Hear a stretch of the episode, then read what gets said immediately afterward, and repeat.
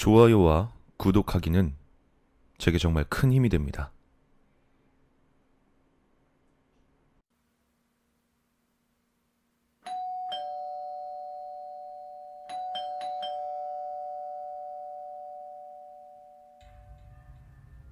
어느 날 친구가 찾아와 내게 상담 요청을 해왔다.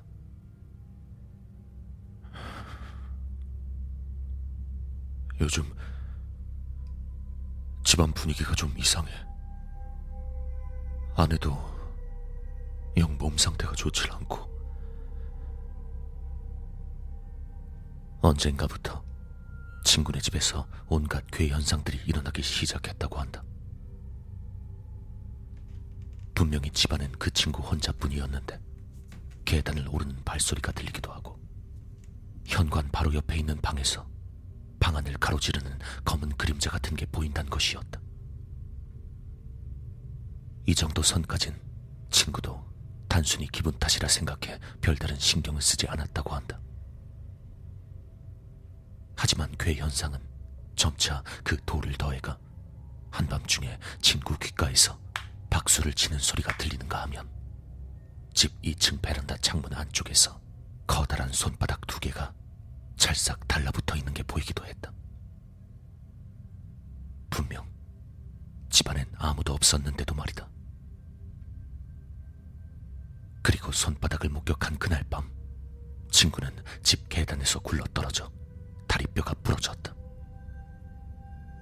누군가에게 등을 밀려 떨어졌단 것이었다. 이 정도까지 되자 뭘 어떻게든 해야겠다는 생각에 다른 친구의 소개를 받아 영능력자와 만나기로 약속을 잡고 집으로 불렀다고 한다. 뼈가 부러진 지 일주일 정도 후에 영능력자가 집으로 찾아왔다.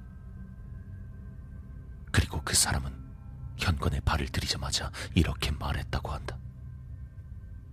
이 집안엔 생명이 있어. 하지만 그 생명은 당신 둘이 만들어낸 거야. 당신들 최근 1년 새에 인연을 끄는 친구가 있지. 그 사람의 험담을 계속 당신들이 떠버리더니 당신들이 가진 증오가 이 생명을 만들어낸 게야. 둘은 할 말을 잃었다. 그 말 그대로였던 것이다. 굳이 설명을 해주자면 이런 거지. 생김새는 당신들이 그리도 미워하는 그 친구의 모습이겠지만 그 실체는 당신들의 마음 그 자체인 거야. 그게 영체화되어서 당신들에게 직접적인 해까지 끼치고 있으니 오늘은 내가 제대로 불제를 올려주지.